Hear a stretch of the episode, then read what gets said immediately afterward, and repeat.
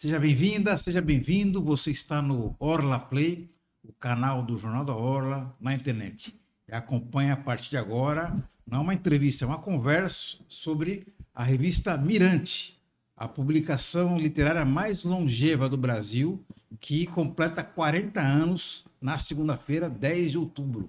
E para falar sobre esse patrimônio material e imaterial da cultura santista e brasileira, gostei. Eu estou recebendo aqui na redação do Jornal da Orla os responsáveis pela publicação. Vou começar apresentando aqui o escritor e fundador da revista Mirante, Valdir Alvarenga. Valdir, obrigado por aceitar o nosso convite. Seja bem-vindo à redação do Jornal da Orla. Marco, eu que agradeço. É um prazer estar aqui falando sobre a Mirante. E eu estou aí à disposição que você... como eu disse no começo para você, falar sobre a Mirante em 40 anos é uma coisa inimaginável, mas a gente vai falando algumas coisinhas e tal. Tem muito assunto, né? 40 anos não é fácil. Não são 40 dias. Também participa da nossa conversa aqui a Irene Bulhões. Irene Estrela Bulhões. Que é poeta também e diagramadora da revista Mirante. Isso. Irene, parabéns pelo trabalho e seja bem-vinda à redação do Jornal da Orla. Obrigada, é bom estar aqui com vocês. Vamos falar bastante hoje sobre a Mirante, a história da Mirante. Isso, e completa o nosso time aqui, o Antônio Canuto, poeta, historiador e também um dos responsáveis pela revista Mirante. Um dos pais da Mirante. Seja bem-vindo à redação do Jornal da Orla. Boa tarde a todos, é um prazer estar aqui falando da Mirante, 40 anos, é um momento histórico na cultura da nossa cidade. Bom, vou abrir um parênteses na nossa conversa antes de falar sobre a revista Mirante. Eu queria falar, Valdir, um pouquinho sobre o projeto Leia Santos, que é um projeto importante, já faz parte também da cultura santista. Tá, okay. E você é o idealizador. Eu queria que você falasse um pouquinho sobre o projeto. O que é o projeto e como é que ele se desenvolve? Sim. Eu só falar uma coisa... O Canuto é professor também e eu quero aqui homenagear os professores, essa profissão tão desvalorizada nesse país, mas seja como for, a todos os professores e ao Antônio Canuto, meus parabéns. Obrigado. Então, é assim, eu trabalho na Secretaria de Cultura já há um bom tempo, né? E eu fazia o varal de poesia pelos cantos da cidade, então eu adquiri uma experiência em fazer eventos na rua, né? E, aliás, isso veio da minha origem do Grupo Picaré, porque o Picaré era um grupo, nos anos 80, que a intenção era sair do gabinetismo e ir para as ruas, né? O varal de poesia, e assim, a gente fez uma passeata poética na Costa, em 1984, né? 1980. Foi em 1981, 82, alguma coisa assim. Na década de 80. Então, isso eu já fui adquirindo essa bagagem, né? E eu sempre gostei, né? Desde moleque, literatura sempre foi a minha vida e até o final dos meus dias será. Aí na secretaria falaram, faz um projeto aí literário e tal para a cidade. Aí eu criei, antes do Leia Santos, era o Praça da Leitura. E ele percorria a cidade toda. A gente ia para os morros, Zona Noroeste, Gonzaga, todo lugar imaginável a gente ia. E o projeto, ele acabou se firmando, né? E... aí eu resolvi mudar o nome para marcar o projeto como uma cidade, um projeto da cidade de Santos. Então ficou Leia Santos, né? E ele, embora atualmente eu não estou mais ligado a ele, mas tem pessoas que estão levando, ele está direto e reto aí. Então você que plantou a semente, né? Sim. Mas eu estou sempre ligado, né? Eu criei uma coisa que você acaba, né, pegando uma fé. Pegou, né? Foi uma ideia que pegou, né? Mas ele continua, isso é o que importa. Eu penso assim, quando eu me aposentar da prefeitura, vai ser bom olhar assim e saber que existe o Leia Santos, né? Já que você me perguntou para o Leia Santos, eu trabalho numa biblioteca comunitária no Jardim Castelo. E uma das coisas que a Leia Santos fez de bom são os livros. O que é incrível é a doação de livros novos, e eles abastecem todas as bibliotecas, que são poucas agora, né? Santos já teve muito mais. Tem a Central, tem a do Posto 6, e essa do onde eu trabalho. Mas precisa ver, aí eu falo, caramba, o santista, ele lê mesmo, mas livros assim, sabe, novos. Né? Então, esse foi um dos objetivos alcançados pelo Leia Santos, né? O Rodir, antes, a história da Mirante começa antes da primeira edição, né? Começa com a pista Picaré, é isso? O que você fala? Não. Na verdade, o laboratório nosso, sempre foi o Canuto, foi o Grupo Picaré, porque a gente participava e eu e o Canuto, a gente tinha uma diferença. Essa é a revista do Picaré. Um destaque aqui, Reinaldo. Aqui? É isso aqui, ó. O Grupo Picaré foi o nosso laboratório, né? Aí o grupo acabando, o grupo estava se desfazendo. O Raul Cristiano, ele teve que se afastar. E na época eu falei, o Raul saiu, o grupo acabou. Porque o Raul é que era organizador de tudo, né? Total, né? Até hoje ele é um cara assim...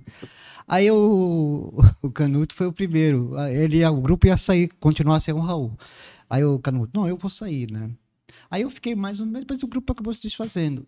E nisso a gente resolveu criar a Mirante, eu e ele, porque a gente já tinha pegado esse gostinho na revista de ver. Só que no grupo a gente só mandava poema, a gente não tinha muito, né, Antônio? Como é que era, Canuto, no comecinho da produção? Na realidade, a gente já tinha iniciado a revista, né, com o afastamento do Raul...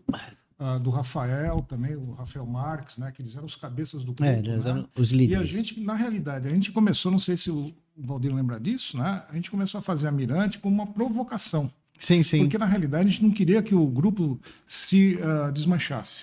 Então, a gente acabou criando a Mirante como uma forma de tentar aglutinar o grupo, né? Então, a gente fez uma coisa bem artesanal. Esse número... 0 é um número experimental, né? Ele é em formato de jornalzinho ainda, bem simples, bem artesanal, as letras feitas com régua, né? Régua de letras, à mão, datilografado. Na verdade, a gente não tinha pretensão. A ideia era fazer um e acabar. Uma provocação. A Irene não estava no time. Não. A Irene não. Ele nasceu no ano da Mirante, cara, 82. Eu comecei a partir da 69, da Mirante 69. Sim. E aí a ideia era fazer esse número e não ter mais. Só que a repercussão foi tão boa que a gente resolveu fazer o número 1, né, que é a sequência, né, também ainda em forma de jornal. Na realidade, são folhas A4, né, datilografadas e grampeadas, com bastante gravura. E foi uma época de repressão militar, né? Tanto é que a Mirante foi enquadrada na Lei de Segurança Nacional. Porque era poesia marginal, e achavam que poesia marginal era subversivo. Anos de chumbo, né? Anos de chumbo. Muito cuidado. E a gente também... É histórico. Eu não vou cometer nenhum crime literário, crime cultural. Na verdade, era uma diversão, né? E continua sendo hoje uma diversão. Só que a gente leva com mais seriedade. Não que a gente não levasse com seriedade. Não, né? Sim. Tanto é que ela continuou. E ela... Aí depois eu ia... E aí, no final do ano de 1982, veio o lançamento da antologia Picaré, né, que Picaré antes da Mirante, Picaré, uma dúzia de poetas. Ainda já, a Mirante já estava ativa, né? E a gente participa, atrás tem a famosa foto dos poetas saindo do mar, né? Que reprisou ali, né, do Picaré ali. E depois, 40 anos depois... Aliás, produção do Raul Cristiano, lançada recentemente, né? 40 anos depois, para comemorar, né, a Mirante, os 40 anos do lançamento da primeira antologia, esse documento histórico sobre, não só sobre o grupo, né, mas sobre a cidade, a literatura de Santos contemporânea, né, acredito eu. Como é que os dois se conheceram? Irene, fala você. A gente se conheceu numa reunião, na primeira reunião em 1982, em março de 1982, nas escadarias da Facos, na Faculdade de Comunicação. A gente se reunia na escadaria, depois invadiu uma biblioteca. Depois a gente foi expulso da biblioteca. Fomos expulsos da biblioteca da Faculdade de Comunicação. Exatamente. Né? E nasceu aí uma amizade, uma irmandade muito grande entre nós dois. A poesia nos uniu, né? Exatamente. E vários autores passaram pelas páginas. Sim, vários autores. Nossa. Tinha que trazer uma lista aqui. E a gente publica os poetas contemporâneos e muitos que ainda estão desde 1990, continuo mandando poema para Mirante. Aliás, tem uma amiga minha, uma poeta que eu acho uma das melhores, a Maria José Goldsmith. Ela falou uns anos atrás para mim que se não fosse a Mirante, ela tinha parado de escrever. Porque você escreve, você quer mostrar o teu trabalho, né? Vai ficar mostrando assim para outra pessoa, você desanima, né? Então, ela acho que é um incentivo para ela continuar escrevendo, né? Eu queria introduzir a Irene na conversa. Irene, como é que você entrou para o time da Mirante? Foi na época do ciclo de poesia falada. É, o ciclo de poesia falada. Eu cheguei a participar de alguns que o Valdir fazia. Aí eu levava meus poemas lá para ele. Ela mandava os poemas. E saía andando. Despretensiosamente. Deixava comigo. E saía, sumia. Mas foi assim, até que... eu participei, né, fazendo a capa da Mirante 68, que não está aqui, que é a Mirante Vênus. Aí, a partir da 68, em diante, eu comecei a entrar direto na Mirante. A partir da 69. Não, essa aqui. Essa 69. Uhum. Essa foi a primeira. Não, ela deu uma outra cara. Eu comecei a entrar com a diagramação nessa. Ela botou um toque feminino que faltava na revista. Aliás, eu queria que você falasse um pouquinho sobre um casamento, né, entre a produção poética e a apresentação visual, né? Vou pedir para o Reinaldo dar um destaque aqui. Opa. E a gente acabou se casando, né? Graças a Mirante. O casamento veio em função da Mirante? Não. Foi, eu não sei. Não, porque eu fui casado. A gente se reencontrou na internet, né? Assim, foi no Orkut na época. É verdade, Eu já fazia tempo que a gente não se encontrava e eu tinha casado, né? Aliás, a minha primeira esposa também fazia a diagramação da Mirante, a Cláudia Abril, né? A Cláudia, ela que fazia. Acho que essa aqui. Essa aqui não, essa aqui. É que tem tanta revista, eu trouxe essa do Iaco. Essa aqui não, essa foi dele. Com a tua foto, Canuto. E a Cláudia, também uma poeta, né? A gente ficou casado um tempo, eu me separei. Aí depois eu reencontrei a Irene e a gente acabou se casando, unindo a poesia e a vida. Agora, Valdir, eu queria que você falasse um pouquinho como é que é o processo de seleção. O que entra, o que não entra na Mirante. Eu imagino que deve ter muita gente querendo participar e aí fica uma espécie de escolha de Sofia, né? Eu sempre procurei ver a qualidade, mas ao mesmo tempo dar chance para pessoas que não têm onde publicar, né? Por exemplo, na época da ditadura a gente criou a abertura das gavetas reprimidas. Então pessoas pessoas inéditas entravam ali, né? Tem uma dessas que tem. Agora, assim, foram várias fases do Mirante, é complicado falar assim. E atualmente a gente está fazendo o desafio literário, que é um meio das pessoas continuarem escrevendo, que é um desafio, né? A gente sempre coloca escritor, vou tentar colocar figuras como centenário de essa poeta portuguesa Sofia de Mello. Ou recentemente Paulo Mendes Campos fez centenário. Então a gente sempre coloca essas figuras brasileiras e os santistas, né, como Martins Fonte, o Ribeiro Couto, Vicente de Carvalho, Pagu.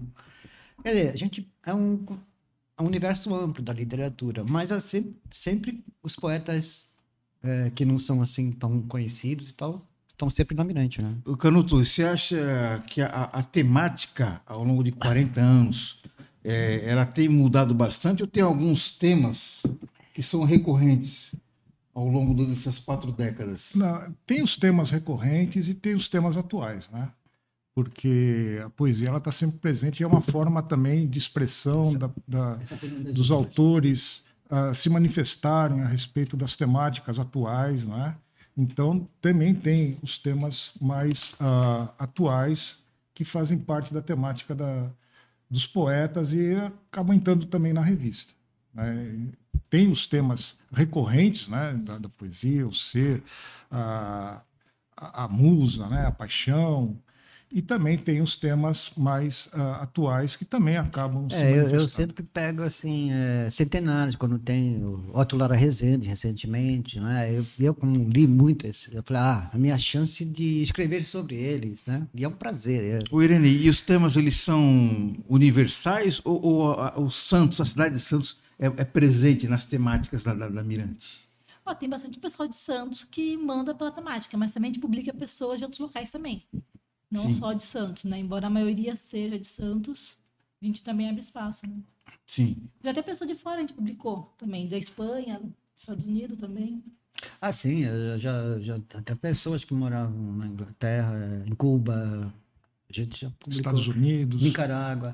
Porque no... Mas isso também foi antes da internet, né? Sim. No início... Tempo de correio. Era de meio de correio. Agora já mais... Lá no início dos anos 80, né, esse tipo de produção ficou conhecida como produção independente, né? Tinha produção marginal, produção mimeógrafo, alternativa, e ficou conhecida como produção independente. E a gente recebia correspondência do país inteiro, inclusive de fora do país, né? Do Chile... da Europa, alguns lugares da Europa, nos Estados Unidos também. Então, havia um movimento muito grande, não só aqui, né, no Brasil, como também fora. Então, isso permitia que a gente tivesse assim, uma expansão muito grande. Alguns números da revista chegou a ter 1.000 exemplares, né? 1.000 exemplares. Para vocês verem como a revista...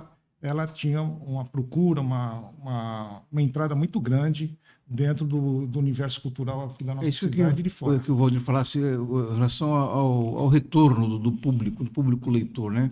Que é um público... É um público limitado. Mas ainda segmentado, mas ainda assim é um público bem específico, né? Sim, povo que escreve mesmo, literatura e desenho também, a gente abre para desenho, e a gente procura também fazer entrevista com pessoas de Santos, como eu falei, o Oswaldo da Costa, o Seri, a Madalene Alves, que é uma cineasta de Santos.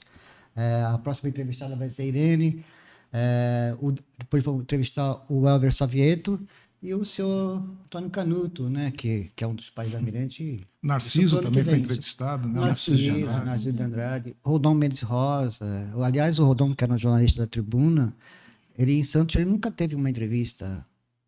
Para mim, ele era poeta também. O Rodon Mendes Rosa, quem conheceu, se apaixonava por ele, né? E a Mirante tem uma entrevista com ele que é uma raridade, né? E aí eu fazia umas perguntas assim para mexer com a academia, né? Para que serve a academia, essas coisas, né? Na realidade, o Rodão, prestando aqui uma homenagem ao Rodão, o Rodão foi um mestre, né? As críticas que ele fazia eram sempre construtivas. Ele nunca fez crítica para derrubar a gente. Foi sempre para melhorar, né? E a Irene é sobrinha neta do Aristeu Bulhões, que foi da academia, que era, entre aspas, um inimigo da gente, né? Ele não detestava. Eu me dava bem com o Aristeu, mas ele achava que o nosso trabalho, se não fosse da academia, não prestava. Irene, e a sua produção literária? A gente está vendo aqui a sua produção visual e a sua produção... de poesias, como é que a temática, o que mais te inspira, o que mais te provoca para produzir os seus trabalhos? É algo meio difícil de dizer, mas que meus poemas, eles são bem diferentes, como posso dizer, não é que é diferente, eles são, não tem uma temática assim como eu escrevo. Como específica? Posso dizer? Não, agora não me vem a palavra na cabeça agora. É uma coisa tipo, olha para mim. Ou meio egocêntrico, não é egocêntrico? Não lembro agora a palavra. Não é até assim mesmo. É assim mesmo. Meio não é aleatório, mas... Não é aleatório, E assim, eu trabalho. Às vezes eu falo você não fez tal poema ainda? Na Mirante, do tema. Eu falei, calma, estou trabalhando. Sim. Já está pronto, mas eu tenho que trabalhar mais ainda. E como é que funciona para você, Valdir? Como assim? Assim, em relação a... Escrever para mim, cada vez mais eu escrevo menos, porque escrever para mim é a coisa mais difícil que tem. Porque assim, a gente quando começa a escrever, você escreve, e mostra meu poema, mas aí você, com o tempo, você vai se tornando crítico, você tem que ter uma visão crítica do que você escreve. Para não escrever, porque tem gente que elogia, que bonito, mas na verdade, não gostei, mas eu estou elogiando porque... por educação. Tem muito isso, sabe? Tanto que até hoje eu não fiz o meu livro solo, porque eu tenho mania de corrigir tudo. Não, peraí, isso aqui não tá legal, vamos de novo. Mas isso faz parte, né? Sempre está revendo, né? Mesmo no jornalismo acontece isso aí. Mas tem o deadline, né? Então... Agora, tem vezes que eu escrevo e me surpreendo. Falei, caramba, eu escrevi isso. Porque eu não tenho, assim... A minha poesia, eu acho que já falaram isso, é meio hermética, entendeu? Ela não... Mas eu tenho poemas bem óbvios, bem diretos, né? Cada um tem o seu estilo de escrever, o seu jeito. E, né? E você, Canuto, você tem uma rotina de escrita ou você... busca a inspiração, aparece a inspiração e você começa a produzir? No início era um pouco assim como o Valdir, né? Havia uma necessidade muito grande de expressão, e escrevendo, e escrevia praticamente todo dia, né? Com o passar do tempo, eu sentia a necessidade disso, de escrever menos, mas escrever melhor, né? Hoje eu demoro muito mais tempo para terminar um texto do que há 40 anos atrás, né? Eu tenho textos que, às vezes, eu levo anos, um texto curto, às vezes eu levo anos para terminar ele. Eu escrevo, aí eu volto, retomo, mudo alguma coisa, justamente procurando a clareza, a qualidade, né? No início, eu era mais hermético, né? Mais fechado, assim, nas minhas temáticas. Hoje eu procuro ser mais claro, naquilo, e busco mais a qualidade do texto do que naquela época, que havia uma urgência em a gente se expressar, né? Então a gente não se preocupava muito com a qualidade, era produzir, publicar, né? Porque a gente tinha a Mirante, a gente tinha o Picaré e outras revistas que também recebiam textos da gente, né? Havia muitas revistas no Brasil e a gente publicava em várias delas, né? Participava de vários programas também, de rádio e de televisão, que eram dedicadas a isso. Mas hoje também eu escrevo cada vez menos, porém eu procuro escrever, acredito eu, né, para o meu gosto, né, melhor, né, para apresentar alguma coisa melhor para quem for ler. Cada poeta, escritor, dramaturgo tem a sua própria maneira de trabalhar, né? Então, eu estava lembrando agora que eu tive o privilégio de entrevistar o Plínio Marcos. O Plínio Marcos. E aí ele me falou uma coisa que me marcou bastante, falou assim, olha, eu não tenho uma rotina, mas tem peça que eu fico meses remoendo na cabeça, aí quando eu termino a peça na minha cabeça, eu sento na máquina de escrever e começo e termino, fico sem dormir, e só levanto da máquina de escrever quando eu finalizei a peça teatral, né? Uhum. Mas é bem por aí mesmo, né? Agora você vê, eu lancei meu primeiro livro, Plenilúnio, em 82, porque o Picaré não só a mim, mas todo mundo, Canuta, Inês Bari, né? A gente resolveu, todo mundo tem um livro lá e tal, porque eu posso ter o meu. Só que o meu Plenilúnio, eu publiquei uns poemas que eram da minha fase romântica, que eu já não estava mais, entendeu? Aí o povo, eu fiz o lançamento, até foi no Beatle Bar, que tinha na Luz de Faria, em Santos e tal. Pô, foi muito legal, eu era desconhecido praticamente, foi bastante gente, vendi bastante livro, só que eu não fiquei satisfeito, né? Eu falei, poxa, não era bem... O que eu estou escrevendo não é... Aí eu publiquei o Pequeno Marginal, que é um livreto, aí sim eu fiquei... Agora sou eu mesmo, né? Porque eu demorei para lançar o livro. Se não fosse o Picaré, eu acho que eu não estaria aqui hoje falando com você, aqui, com eles aqui. Mas o Plenilúnio é um livro de boa qualidade, excelente qualidade, que deve ser lido. Quem conseguir, não sei se está esgotado. Aquele um poema foi musicado pelo filho do Serafim Rosales, o Alfredo, com música do Canduta, que é um Marcos Canduta. Aliás, ele botou aqui, uma melodia, ficou muito linda. Eu tenho o disquinho, assinei pela Copacabana. E como é que é a produção dos jovens autores de Santos, principalmente aqui? Como é que você avalia? A gente recebe, né, os poemas das pessoas e a gente faz a seleção. Às vezes é o Valdir que faz, mas também às vezes eu, né? Aí eu vou dizer, vamos escolher, né? Tem gente que manda assim, uns 5, 6 poemas pra gente escolher. Aí a gente lê tudo, vai, escolhe, tudo direitinho. Aí você tem que, depois, na hora de trabalhar, você tem que ver uma fonte que combine. Então, tudo direito. Agora, você fez uma pergunta que eu fiquei pensando. Já, os jovens que estavam, hoje em dia não tem muito, assim, dessa geração... que eu não tenho recebido, assim, poemas, não, né? A gente não tem recebido poema de... Então, quando a gente chegou a fazer, lembra que a gente estava fazendo um ciclo de poesia, que a gente voltou pro ciclo? Ah, o ciclo de poesia, sim, apareceu. Aí, nessa época, apareceu bastante pessoas, né? É. Que depois, com a pandemia, a gente deixou de fazer, mas... São duas questões que eu queria tratar com vocês. Primeiro é com relação à pandemia, que a pandemia impactou todos nós. alguns mais, outros menos, de maneiras bem diferentes, né? Como é que foi a pandemia para cada um? Eu pensei que a Mirante ia acabar, porque assim, a gente vivia de lançamento, fazia lançamento para vender a revista, né? Fiz vários lançamentos, sempre com música, com dança. Aí a pandemia, né, Helene? Eu falei, pô, agora vai ser complicado. Mas, pelo contrário, reforçou a Mirante. A gente começou a mandar pelo correio. Deu uma outra dinâmica na revista, por incrível que pareça. É por correio e por motoboy. Você acha que, de certo modo, a pandemia, um dos efeitos colaterais, foi ela ser inspiradora para os artistas? Olha, só se fosse masoquista. Veja bem, eu acredito que tivemos muitos artistas, né, que fizeram trabalhos, transmissões pelo YouTube, né? No meu caso, por exemplo, eu estava escrevendo um livro de poesias e quando veio a pandemia eu travei, não consegui mais, né? Estava tentando entender o que estava acontecendo. No ano seguinte, em 2021, já um pouco mais adaptado, né?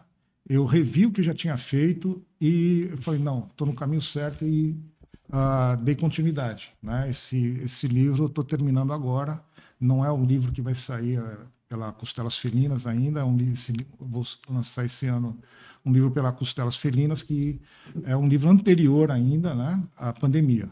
Mas aí eu retomei em 2021 e consegui terminar, mas no início foi um impacto muito grande para mim. Eu não consegui, e também aliado ao fato de eu como professor, né, na época eu estava dando aula ainda, mas esse ano eu já estou em outro cargo dentro da educação, o trabalho triplicou, né? A gente passou a trabalhar, os professores passaram a trabalhar 3 vezes mais. Os professores viraram youtubers, né? É, exatamente. Youtubers, a gente teve que aprender a usar várias ferramentas que já existiam, mas a gente não conhecia, né? Isso foi muito interessante, mas tudo isso acabou atrapalhando a minha produção. Irene, você acha que a pandemia acabou instigando o artista, principalmente o poeta, a pensar o mundo de outras maneiras? Vejamos. Veja bem. Não é pelo todo, né? Mas em alguma parte, sim. Talvez a pessoa tenha mais consciência... Então, mas... O próprio isolamento, isolamento, a pessoa ficar sozinha, pensar um pouco mais. Eu aproveitei para poder corrigir, né, algumas coisas minhas. Porque eu estou perguntando isso porque eu recebi aqui também a Madô Martins, que ela lançou um livro, né? E aí eu convidei ela para uma conversa aqui, e ela falou assim, olha, depois da pandemia, ainda estávamos de máscara ainda, né? Ela falou, depois da pandemia, você é a primeira pessoa que eu estou conversando presencialmente. E eu ficava sozinho em casa, não tinha com quem conversar. E aqui é a primeira vez que eu estou falando com alguém, né? Você vê que a pandemia impactou bastante. Eu mesmo fiquei 2 anos praticamente, só botando lixo na rua e voltando para casa. Né? Mas a arte salva, né? A arte é a utopia. Mas, justamente, a música, a literatura foi o nosso alimento espiritual, né? E a gente fez a Mirante Utopia, só falando isso aqui. A Mirante Utopia. Agora, você falou de... Essa aqui eu considero um puta do trabalho, a antologia da Mirante, né? Que seria uma outra antologia. E a segunda, eu posso chamar que é a segunda geração após o Picaré. Vê o nome das pessoas aí, tirando a gente aqui. Aqui? Aqui o Benilson Antoniolo, Carlos Roque... Irene Estrela Bulhões, Marcos Pereira, Maria José Goldsmith, Natan Alencar, Valdir Alvarenga e Vladir Lemos. Vladir Lemos, nosso camarada. O Vladir Lemos eu conheci na época da Mirante, né? Eu vendia a Mirante nos barzinhos, ao lado da faculdade. Aliás, eu ficava mais no barzinho do que assistindo aula. Aí eu tô lá, assim, tomando uma cerveja, chega o Vladir querendo vender um livro dele, assim, né? Pô, meu livro aqui... Falei, eu faço a Mirante, trocamos. A gente trocamos amizade até hoje. Graças à poesia. Escuta, e o impacto da internet na produção, vamos dizer assim, física de poesia? Você acha que teve um impacto importante ou não mudou muita coisa? Ou a internet acabou facilitando a comunicação entre os autores? Ela facilita a nossa comunicação, mas eu ainda acredito no livro físico, na revista física, né? Eu acho que se lê pouco ainda na internet, em Malta. Eu não consigo, pelo menos na minha visão. Perguntam. É diferente, né? Perguntam, por que não faz a Mirante digital? Eu falo, eu quero fazer o Mirante assim, impresso com vocês. Quem tem mais propriedade para falar é ele, né? É verdade. O impacto da internet na produção física, você acha que tem um impacto importante? Tem, principalmente para divulgação, né? Divulgação é um impacto bem importante. Internet. Tinha muito blogs, né? Hoje já não tem tantos blogs, já não, né? Tem tantos. A gente tinha, né? Inclusive, a gente não conseguiu mais entrar. A internet é o lado bom, o lado ruim, mas nesse ponto ela é ótima. A divulgação, ela é ótima. Eu ainda sinto falta de receber em casa aquelas pilhas de livros e revistas que a gente recebia naquela troca que a gente fazia com o pessoal todo, né? Poetas, né? Muita gente. A gente tinha que ter caixa postal, porque não dava para receber tudo em casa. Quem me pediu a Mirante agora foi o Ulisses Tavares. O Ulisses Tavares é um poeta de São Paulo, que ele é muito conhecido em São Paulo. Ele, esses livros de português, de ginásio, tem poemas dele. A Globo fez uma novela na década de 80, acho, que era um poeta que ficava na... O personagem era um poeta que vendia livro e mostrava poemas na rua. Foi inspirada no Ulisses Tavares. E a semana ele me pediu uma revista, cara. Ele foi tanto tempo. Pô, eu quero a revista que tem o João Cabral Melo. E tá em São Paulo. Eu mandei para ele. Pra você ver, cara, um poeta que eu considero um puta num poeta, tem essa ligação com a Mirante ainda, cara. Depois de tanto tempo. Olha só. Não tem dinheiro que pague isso, cara. Ô, Valdir, para encerrar nossa conversa aqui, senão a gente fica até amanhã conversando sobre a Mirante aqui. 40 anos de... Tem bastante história. Tem bastante história. Vamos fazer a parte 2. Parte 2. Vamos fazer uma série, né? Agora está na moda série, né? Sério. A revista completa 40 anos de circulação ininterrupta, dia 10 de outubro. Ela é libriana. Libriana.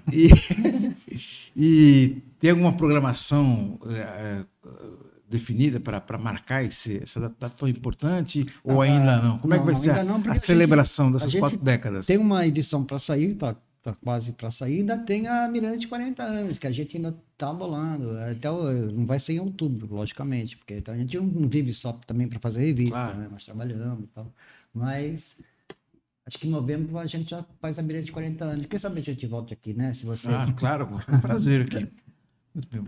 Valdir Alvarenga, escritor, poeta, idealizador da revista Mirante, eu agradeço muito a sua participação. Eu que agradeço. Parabenizo pelo trabalho, que é um trabalho importante. A Mirante já é uma referência na cena cultural, não só de Santos, mas do Brasil, como você lembrou muito bem, que é a revista, a publicação literária mais longeva do Brasil e, quiçá, do mundo, né?